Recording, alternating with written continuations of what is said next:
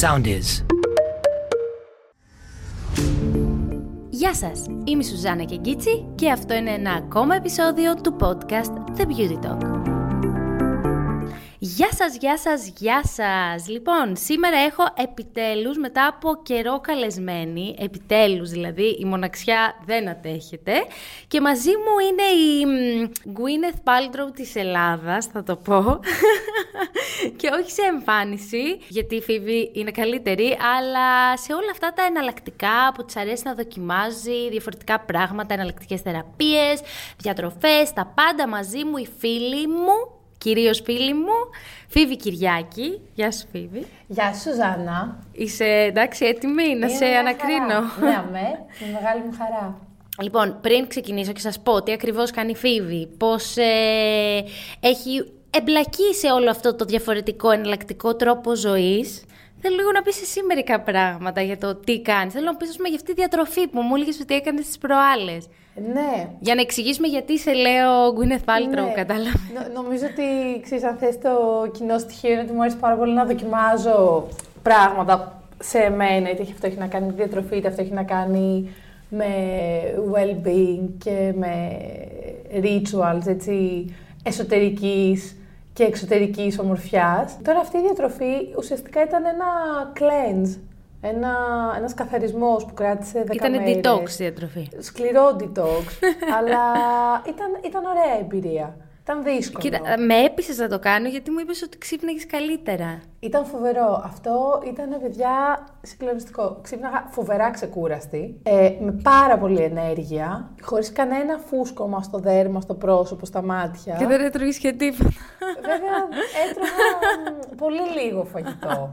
δηλαδή, βέβαια, μετά από την τρίτη, τέταρτη μέρα, το συνηθίζεις. Αυτό κράτησε 10 μέρες. Πώς πάει άρα γι' αυτό, Έχω χειρώνει εδώ. Ε, κοίτα, μετά αλλάζει μετά τις πρώτες 10 μέρες. Μπαίνουν καινούργιες τροφές μέσα στο πρόγραμμα. Τρως τώρα σαν άνθρωπος. Ε, τώρα ναι, τρώω σαν άνθρωπος. Ακόμα βέβαια δεν έχω φάει καθόλου ομή σαλάτα. Σαλάτα. Είναι, είναι σοκ, ναι. Ναι, μαθαίνεις και λίγο παραπάνω πράγματα. Τα βασικά στοιχεία που έχω κρατήσει εγώ από, αυτή την, από αυτό το cleanse και από αυτή τη μέθοδο ε, διατροφής είναι το ότι πρέπει να μασάμε τουλάχιστον 40 φορές την κάθε μπουκιά και έχω να σου πω ότι μπορεί την πρώτη μέρα και τη δεύτερη να ήταν φοβερά ε, ενοχλητικό και κουραστικό. Μετά σου γίνεται συνήθεια, δεν μπορείς να το αλλάξεις και ανακαλύπτεις ότι κάθε γεύση, κάθε μπουκιά που τρως, όσο πιο πολύ το μαθάς, τόσο περισσότερα πράγματα ανακαλύπτεις για αυτό που τρως. Ουσιαστικά σε βοηθάει πάρα πολύ στο να ε, εξηγιάνεις το πεπτικό σου σύστημα και το έντερό σου. Οπότε σταματάς να πρίζεσαι, σταματάς να κάνεις κατακράτηση, βλέπεις φοβερή διαφορά στην κατακράτηση. Ναι, ναι, αυτό το είδα και εγώ απευθείας. Δηλαδή, ότι, εκεί... Όχι ότι χρειαζόσουν, αλλά. Εντάξει, ξέρεις, το λίγο όλοι το θέλουμε, γιατί ασχέτως με το αν είσαι υπέρβαρος ή αν είσαι στα σωστά σου κιλά ή αν είσαι λιγότερο από τα κανονικά σου κιλά, η κατακράτηση είναι κάτι το οποίο μπορεί να υπάρχει πάντα. Είτε αυτό εμείς το μεταφράζουμε σαν κυταρίτιδα, είτε αυτό το μεταφράζουμε σαν πρίξιμο κάτω από τα μάτια το πρωί όλο αυτό δείχνει μια διάχυτη φλεγμονή στο σώμα και αυτή η διατροφή φροντίζει να ηρεμήσει πάρα πολύ το πεπτικό σύστημα. Οπότε το ένα είναι το πόσο πολύ μασάμε. Το δεύτερο είναι ότι δεν πρέπει να καταναλώνουμε κατά αυτή τη διατροφή τόσο νερό όσο ακούμε όλοι μας στη ζωή. Και αυτό με σόκαρε. Και αυτό ήταν ναι. σόκινγκ και για μένα. Γιατί ουσιαστικά σου λένε ότι εάν μασάς όσο πρέπει, ανακατεύεται τόσο πολύ το σάλιο και η εκρήξη του στόματος με τη τροφή που τη διασπάνε πριν φτάσει στο στομάχι, που επειδή βγαίνουν τόσο πολύ γράμματα δεν διψάς, δεν έχεις τόση ανάγκη. Δηλαδή το νερό το θέλουμε τόσο πολύ και μετά το φαγητό, επειδή τρώμε απότομα, σοκάρουμε το σύστημά μας. Το τελευταίο το οποίο εγώ δεν ήξερα και είναι πολύ κάθετη η συγκεκριμένη διατροφή σε αυτό το πράγμα, είναι ότι δεν πρέπει να τρώμε πρωτεΐνη με ομή σαλάτα. Δηλαδή, ας πούμε, αυτό που λέμε κοτόπουλο με σαλάτα, κρέας με σαλάτα, οι κλασικές δίαιτες, ότι είναι φοβερά επιβαρυντικό για το στομάχι. Γιατί είναι, πάρα, είναι το πιο δύσκολο πράγμα να διασπάσει το στομάχι η ομή σαλάτα, η πράσινη Τι σαλάτα. Τώρα; Ναι. Οπότε είναι βραστά λαχανικά, μαγειρευτές σαλάτες, πανάκι. Από ένα ολόκληρο. Καθόλου φυτικές ναι. είναι στο μέσα. Μου, μου καταρρύπτει ένα ολόκληρο, μια ολόκληρη ναι. ζωή. Ακόμα δηλαδή και τα φρούτα στο πρωινό και σε λεφτά ήταν στον αποχημωτή. Μηδέν φυτικές είναι. Για να ξεκουράσεις Το έντερο. Και άλατα έψομ κάθε πρωί. Τώρα που μιλάς και για άλατα, να πάω και σε άλλα άλατα, γιατί έχω μάθει πάρα πολλά πράγματα μαζί σου. Και στα άλατα του μπάνιου, τις ευεργετικές ιδιότητες που έχουν για το σώμα και το πνεύμα, που είναι κάτι που είσαι ασχοληθεί λίγο παραπάνω, μιας Ναι. που έχεις τη δική σου εταιρεία, την Αλαντάστρα ή τα Αλαντάστρα; Την Αλαντάστρα, ναι. Την Ναι. Αλαντάστρα Είναι- που πιστεύω ότι είναι κορίτσι. είναι κορίτσι Αλαντάστρα. Εντάξει, θα μπορούσε να είναι και Θα non-gender. Φτιάχνεις άλατα τα οποία είναι ευεργετικά για σώμα και πνεύμα Ναι. και όταν μου πρωτοέφερες τα πρώτα έτσι δείγματα είχα σοκαριστεί. Ειδικά με το μαύρο, τα μαύρα άλατα, το μαύρο μίξ που ήταν για Ναι. τους αθλητές, το άλλο το Θα οποίο σου είναι πω, για... Το μαύρο ήταν για καθαρισμό, γιατί ήταν με ενεργό άνθρακα. Τι είναι η φάση με τα άλατα; Εντάξει, αυτό δεν έχει να κάνει με τη δίαιτα, αυτό είναι πιο επαγγελματικό. ναι. Είναι κάτι το οποίο ξέρεις, είναι πλέον Δεν είναι προϊόν. άλατα που τα τρώμε, να το πούμε έτσι. Είναι άλατα Όχι, για δεν το... Είναι, ναι. είναι άλατα μπάνιου. Γενικά η κουλτούρα του μπάνιου είναι κάτι το οποίο εμένα προσωπικά με εγωιτεύει φοβερά και αναζητώντας λίγο την, την ιστορία βλέπουμε ότι σε, ο- σε πάρα πολλούς αρχαίους πολιτισμούς, είτε αυτό είναι Σουμέρι, είτε αυτό είναι στον ελλαδικό χώρο, είτε αυτό είναι στην Αίγυπτο, ότι πάντα υπάρχει μια ιδιαίτερη λατρεία και αναζήτηση ως προς το μπάνιο, τις θερμές πηγές, τις θεραπευτικές ιδιότητες, είτε αυτό είναι στα, στην νεκρά θάλασσα με το πάρα πολύ ιδιαίτερο αλάτι, είτε αυτό είναι π.χ. στην Εδιψό εδώ πέρα. Και μ, κάτσαμε ουσιαστικά και αναλύσαμε τι είναι αυτά τα στοιχεία τα οποία μπορούμε να πάρουμε για να φέρουμε αυτά τα rituals στο σπίτι μας, στο χώρο μας, ειδικά τώρα με την καραντίνα που ξέρεις, χρειαζόμασταν μια έξτρα χαλάρωση. Ε, βέβαια. Και έχουμε φτιάξει πέντε διαφορετικά είδη από άλατα για το μπάνιο, τα οποία συνδυάζουν διαφορετικά αλάτια, που θα σου εξηγήσω τι κάνουν, βότανα, εθέρια έλαια, βιταμίνες και κάποια άλλα στοιχεία. Οπότε αυτό που είπες για τον αθλητισμό είναι ένα bath soak, το οποίο, στο οποίο έχουμε βάλει άλατα έψομ. Είναι επταειδρικό μαγνήσιο λέγεται. Και είναι ένας από τους τρόπους που απορροφάει το δέρμα μας πάρα πολύ μαγνήσιο, που ειδικά εμείς οι γυναίκες το χρειαζόμαστε full. Ε, κάνει και απολέμψει, φεύγουν τα νεκρά κύτταρα. Βγάζει και το νερό, το, το έξτρα νερό από τα κυτταρα Οπότε αισθάνεσαι πάρα πολύ ανάλαφρος μετά. Αυτό το έχουμε συνδυάσει με λουλούδια άρνικας που είναι ολόκληρα μέσα. Που η άρνικα είναι φοβερή για τις μελανιές, για τα χτυπήματα, για τους κουρασμένους μυς, οπότε μετά τον αθλητισμό αυτό βοηθάει πάρα πολύ. Έχει μέσα και έλαιο από άρνικα, πήγε αυτός είναι συνδυασμός.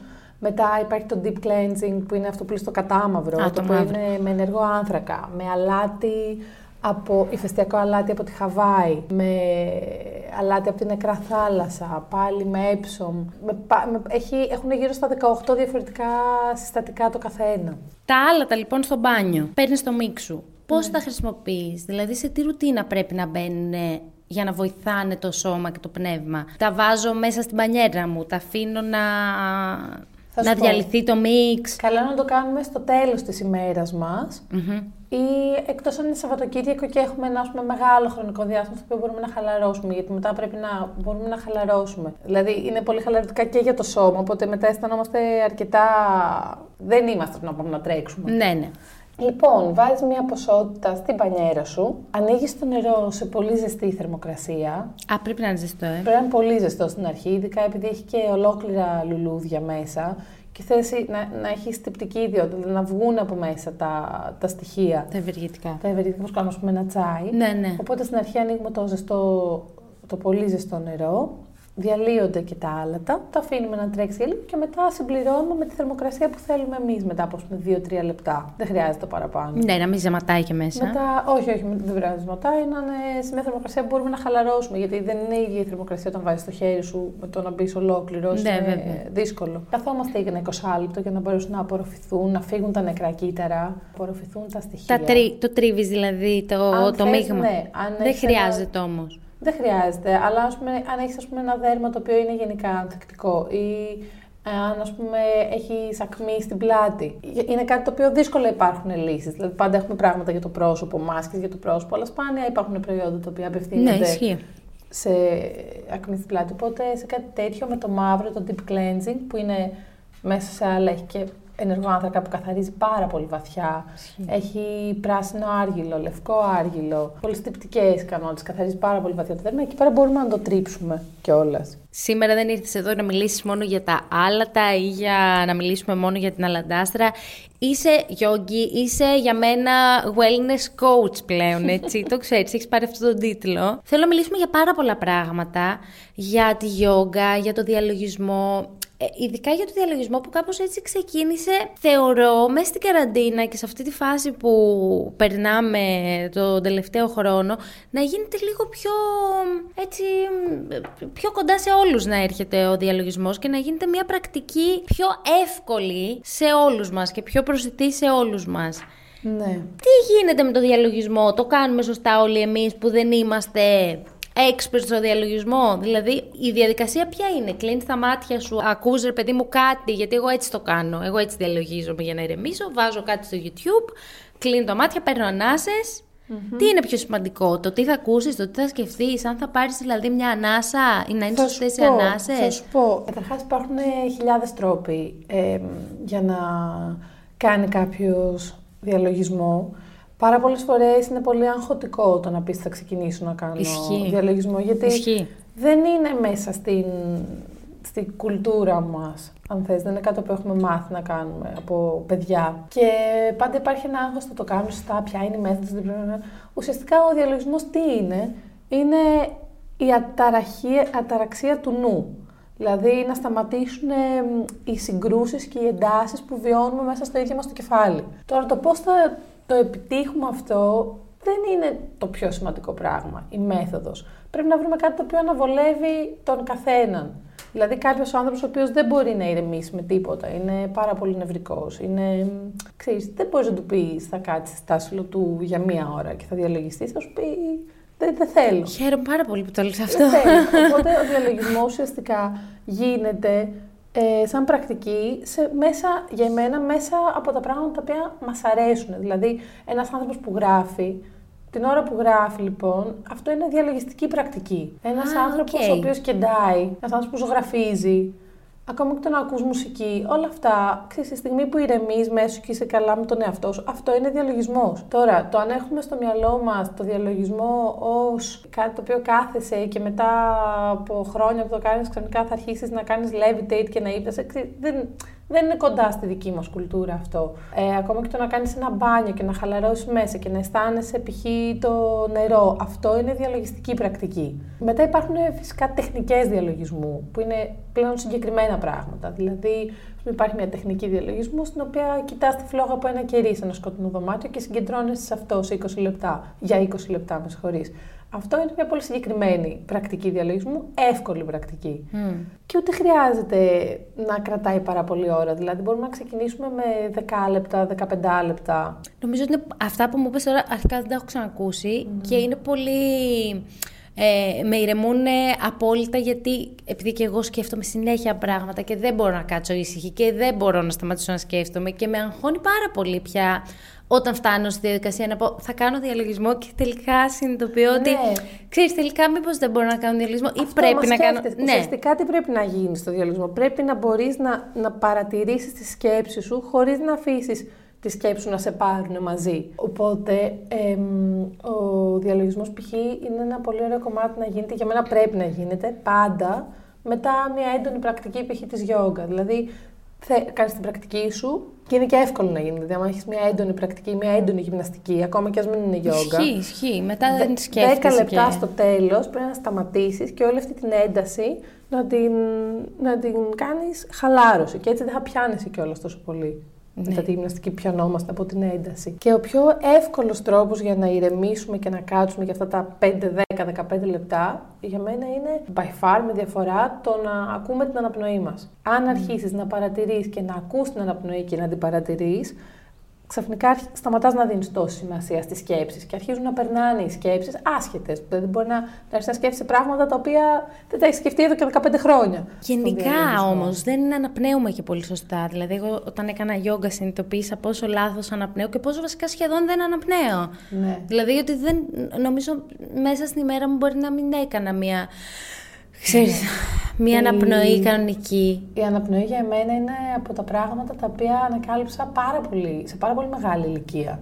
Η αναπνοή είναι το, το νούμερο ένα δώρο που μπορούμε να κάνουμε στον εαυτό μας. Ειδικά στις συνθήκες που ζούμε εν έτη 2021 σε παγκόσμιο επίπεδο. Και μετά η αναπνοή, σαν αναπνοή, είναι ένας ατελείωτος κόσμος. Υπάρχουν αναπνοές που σε ξυπνάνε. Αναπνοές που σε χαλαρώνουν το βράδυ. Δηλαδή, Εννοείς ότι γίνονται δηλαδή με άλλη ένταση. Με δηλαδή... άλλο τρόπο, με άλλη τεχνική. Η αναπνοή έχει πάρα πολλές τεχνικές. Υπάρχουν οι γιόγκικοι αναπνοές που σπάει σε τρία σημεία, στην κοιλιά, στο θώρακα και στην κλίδα και γίνεται κλιμακωτά. Εμείς, ας πούμε, έχουμε μάθει να αναπνέουμε περισσότεροι άνθρωποι πάρα πολύ ψηλά. Mm. Με το ναι. τέλο να έχει ανέβει και το διαφραγμά μας και να μην, να μην κατεβαίνει η αναπνοή μας μέχρι να γεμίζει τον κορμό μας. Υπάρχουν όμως αναπνοές που γίνονται μόνο από το ένα ρουθούνι. Κλείνει το ένα σου ρουθούνι και αναπνέεις από το άλλο. Κυκλικές αναπνοέ που ανεβάζουν την ενέργεια. Από το άλλο μας ρουθούνι την κατεβάζουν. Είναι σεληνιακή και ηλιακή. Τι λες τώρα; Πρέπει να αναπνέουμε, ας πούμε, από τη μύτη μας. Πάρα πολλές φορές αναπνέουμε από το στόμα. Δεν κάνει. Ναι, νομίζω ότι οι περισσότεροι στόμα... αναπνέουμε από το στόμα. Δεν πρέπει. Δεν, δεν πρέπει γιατί δεν έχεις προστασία καταρχάς για μικρόβια, για μικροοργανισμούς και δεν έχει προλάβει να ζεσταθεί ο αέρας, οπότε μπαίνει πολύ απότομος. Τελικά στη γιόγκα έχει σημασία περισσότερο η αναπνοή, έχει Δεν ξέρω τι περι... αλλά ναι. έχει πιο πολύ σημασία από την... Δηλαδή στην πρακτική της γιόγκα αυτό είναι το πιο σημαντικό. Είναι από το... το ας πούμε να καταφέρεις να κάτσεις σε, ε, σε στάση του σκύλου για... Δεν έχει καμία σημασία η, η στάση του σώματος. Είναι αρκετά βυτικός τρόπος ξέρεις, σκέψου ότι πρέπει να είμαστε καλοί, οπότε πρέπει να κάνουμε αυτή την ασάνα, αυτή την πόζα, την άσανα τέλεια. Το νούμερο ένα κανόνας είναι ότι δεν θυσιάζεις την αναπνοή για να επιτύχεις την άσκηση, την, την πόζα. Δηλαδή κάτι το οποίο πούμε, μπορεί να είναι μια στήριξη στα χέρια που αισθάνεσαι μαγκωμένος, δεν, δεν, δεν, δεν σου δημιουργεί τίποτα θετικό αν δεν αναπνέεις. Το νούμερο ένα είναι η αναπνοή. Τώρα που φτάνουμε στο σημείο του ότι τελειώνει η πρακτική μας και κάνουμε διαλογισμό, θέλω να μιλήσουμε λίγο για το πάλο σάντο. Ναι. Το οποίο είναι στις τεχνικές του διαλογισμού, στη δική μου περίπτωση. Δηλαδή, όταν έκανα γιόγκα και έκανα κανονικά συχνά μαθήματα, όχι σαν τώρα που το έχω παρατήσει, στο τέλος ανάβαμε και το πάλο σάντο, το ναι. ιερό Ιερό ξύλο. Ξύλο. Ναι. Το ιερό ξύλο που θέλω λίγο να μου εξηγήσει την ιστορία του. Γιατί εγώ το έμαθα το πάλι σαν τον τελευταίο χρόνο από τη δασκάλα της γιόγκα μου, η οποία μου εξήγησε λίγο τι ακριβώς είναι και ότι καθαρίζει το χώρο, καθαρίζει την ενέργεια και το κάναμε μετά από μια πρακτική γιόγκα. Όμως εσύ μου εξήγησες πολλά παραπάνω πράγματα, γιατί το φέρνεις κι εσύ στο ναι, Αλαντάστρα, ναι. το έχεις στο e-shop. Ναι, έχουμε φοβερούς συνεργάτες στο Περού. Και έχει γίνει γενικά ένας χαμός. Έχει γίνει πολύ διάσημο το Πάλο Σάντο. Μου αρέσει αρκετά, είναι η αλήθεια. Λοιπόν, το Πάλο Σάντο έχει φοβερή ιστορία. Εγώ το ανακάλυψα τελείως τυχαία. Σε ένα ταξίδι στο Περού, θα μου πεις τώρα. Όχι, σε καμία σχέση. σε ελληνικό νησί. πριν από 10 χρόνια, όπου μπήκα σε ένα μαγαζί με μουσική και εκεί βράδυ και μυρίζω κάτι το οποίο μυρίζει συγκλονιστικά. Κάτι το οποίο δεν έχω ξαναμυρίσει ποτέ τέτοιο πράγμα. Και πηγαίνω με τη μύτη μου και ψάχνω να δω τι μου μυρίζει. Και φτάνω στο μπαρ, σε ένα πολύ μικρό εκπληκτικό μαγαζί και ρωτάω τον άνθρωπο που δουλεύει τι είναι αυτό που μυρίζει έτσι. Δεν ήταν Έλληνας, ήταν από το Περού και δεν μου έλεγε. Ξαναπάω την επόμενη μέρα, ξαναμυρίζω. Δεν είναι δυνατόν, πες μου, κάτι κάνεις. Λοιπόν, και, και μου δείχνει, είχε φτιάξει σαν ένα μικρό βωμό μέσα στο μπαρ, όπου είχε ένα, κομμά, ένα ξύλο και το έκαιγε. Και μου λέει αυτό είναι ξύλο από την πατρίδα μου, το λέμε Παλοσάντο και το καίμε. Και το λέω φοβερό και μου έδωσε δώρο ένα κομμάτι. Ε, Σου εξήγησε γιατί. Δεν, δεν μου είπε τίποτα. Α, απλά σου είπε το εκεί. Περνάνε τα χρόνια, πάω στην Αμερική ένα ταξίδι και σε... δεν το έχω ξαναβρει εγώ το Παλοσάντο πουθενά. Πάω ένα ταξίδι και βρίσκω στο Λο Άντζελε ένα πλανόδιο να πουλάει κομματάκια. Τρελαίνω μου που το βρήκα και παίρνω τρία-τέσσερα κομμάτια. Δεν το, δεν το πίστευα ότι το βρήκα επιτέλους μετά από τόσα χρόνια. Το και δεν μύριζε τίποτα. Και αρχίζω να το ψάχνω μετά από άλλο ένα χρόνο να δω τι είναι, να διαβάσω την ιστορία του. Και διαβάζω ότι το Πάλο Σάντο ουσιαστικά είναι ένα δέντρο το οποίο βγαίνει στο Εκουαδόρ και στο Περού κατά κύριο λόγο. Πολύ αρωματικό δέντρο. Το οποίο εδώ και χιλιάδες χρόνια χρησιμοποιούν τα κλαδιά του και κομμάτια από τα κλαδιά του οι σαμάνοι ε, και τα χρησιμοποιούν σε διάφορα τελετουργικά τα οποία έχουν ε, να κάνουν με το να εξευμενήσουν ε, πνεύματα, να καθαρίσουν το χώρο, να προετοιμάσουν το χώρο για μια συγκέντρωση, για ένα γάμο, για κάποιο τελετουργικό, για, για σημαντικά πράγματα που έχουν να γίνουν, καθαρίζουν το χώρο. Και η ιστορία του Παλοσάντο είναι ότι πιστεύουν ότι κατοικεί μέσα σε αυτό το δέντρο ένα αρχαίο πνεύμα το, του δέντρου. Γιατί μιλάμε για, για χώρες που έχουν φοβερή επαφή με τη φύση. Ναι, ναι, βέβαια. Και ουσιαστικά προσεύχονται στη φύση. Για να μπορέσει να έρθει και να μπει και να, και να μπορείς να το χρησιμοποιήσεις εσύ μέσα στο ξύλο, ουσιαστικά δεν μπορείς να πας να κόψεις ένα κομμάτι από το δέντρο και να το κάψεις και να λειτουργήσει. Μπορούν να χρησιμοποιήσουν και χρησιμοποιούν αυτοί οι άνθρωποι μόνο τα ξύλα τα οποία πέφτουν φυσικά, μόνο τα κλαδιά που πέφτουν φυσικά από το δέντρο και χρειάζεται 4 με 10 χρόνια όπου το ξύλο αυτό αναπαύεται στο σημείο που έπεσε και μετά συλλέγεται.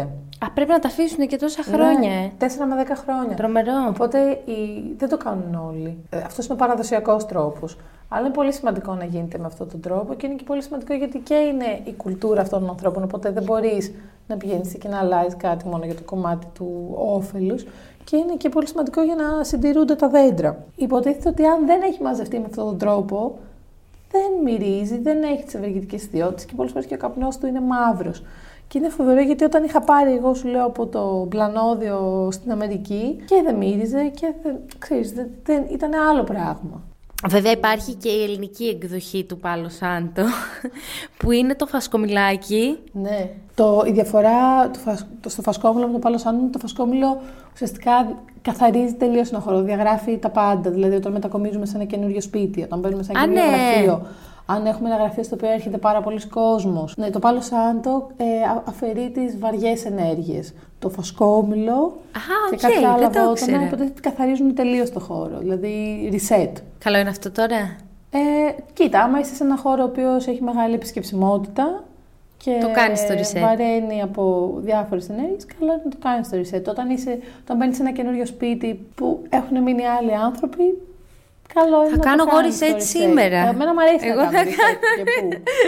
θα το κάνω σήμερα. Δεν θα κάνω, ας πούμε, reset, αλλά στο σαλόνι μου που μπορεί να δέχομαι κόσμο, θα, θα κάνω ένα καθαρισμό. Πώς καθαρίζεις ναι, ναι, ναι, έχεις δίκιο, έχεις δίκιο. Απλά για τις πιο λεπτοφυείς ενέργειες που δεν είναι τόσο εύκολα αντιληπτές. Οπότε τείνουμε να μην τους δίνουμε και τόση σημασία. Ωραία. Λοιπόν, νομίζω ότι σήμερα αυτή ήταν μια πολύ καλή έναρξη στο εναλλακτικό well-being για όλους μας, γιατί και εγώ δεν τα γνωρίζω όλα αυτά που έρχεσαι εδώ πέρα και μου λες και μου μαθαίνεις. Οπότε θεωρώ ότι θα υπάρξει και συνέχεια σε αυτό, Φίβη. Μεγάλη μου χαρά. Θα μαζέψουμε ερωτήσεις και έτσι ενδιαφέρον, να δούμε και τι ενδιαφέρει τον κόσμο, τι του αρέσει, τι θέλουν να ακούσουν, γιατί πραγματικά είναι ένας χώρος που αν δεν έχεις ασχοληθεί, δεν γνωρίζεις πάρα πολλά πράγματα και υπάρχει αρκετή παραπληροφόρηση εκεί έξω σχετικά με το τι είναι ο διαλογισμός, τι είναι η γιόγκα, τι σημαίνει ναι. αναπνοής, σωστή. Δηλαδή όλα ναι. αυτά είναι πράγματα που πραγματικά δεν γνωρίζουμε. Όπως όλα θέλουν λίγο ψάξιμο. Ναι, αυτό. Θέλει ένα τσίκι ψάξιμο ένα παραπάνω και νομίζω ότι σήμερα ήταν ένας ωραίος τρόπος και να χαλαρώσουμε και να μάθουμε πράγματα διαφορετικά και να βάλουμε έτσι και κάτι, ο καθένας κάτι από αυτό που άκουσε σήμερα πιστεύω ότι θα βάλει έτσι στην καθημερινότητά του. Κυρίως είναι το να μην μας προκαλούν άγχος πράγματα που θέλουμε να κάνουμε. Δηλαδή, αν θέλουμε όντως να δοκιμάσουμε το διαλογισμό, υπάρχει ο τρόπος για εμάς. Δεν είναι... Είναι κάτι εύκολο, είναι κάτι που το κάνουμε όλοι μας ασυνείδητα κάποια Μες στη μέρα μας. Αυτό είναι το να ναι. παίζουμε ένα παιχνίδι στο κινητό και για λίγο να χανόμαστε, είτε αυτό είναι το να γράφουμε, είτε αυτό είναι απλά να χαλαρώνουμε, ή λίγο πριν τον ύπνο. Θα μαζέψουμε ερωτήσεις, θα μαζέψω απορίες και θα έρθεις ξανά εδώ πέρα. Μεγάλη μου χαρά. Πού θα σε βρούμε, θα σε βρούμε. Θα μας βρείτε στην Αλαντάστρα. Και στο Instagram που είναι παπάκι Αλαντάστρα μόνο του. Ναι, Αλαντάστρα. Ακούς λατινικούς χαρακτήρες Αλαντάστρα και στο site μας που είναι alandastra.com. Ωραία, θα σε περιμένουμε καλοκαιρινά να τα ξαναπούμε. Αμέ. Ευχαριστούμε πάρα πάρα πολύ Εγώ που ήσουν ευχαριστώ. εδώ. Θα περιμένουμε τις απορίες σας, τις ιδέες σας, τις ερωτήσεις σας στο Instagram μας και εγώ αλλά και η Φίβη. Και πολλά φιλιά μέχρι το επόμενο The Beauty Talk. Γεια σας! Γεια! Ακολουθήστε μας στο Soundees, στο Spotify, στο Apple Podcasts και στο Google Podcasts.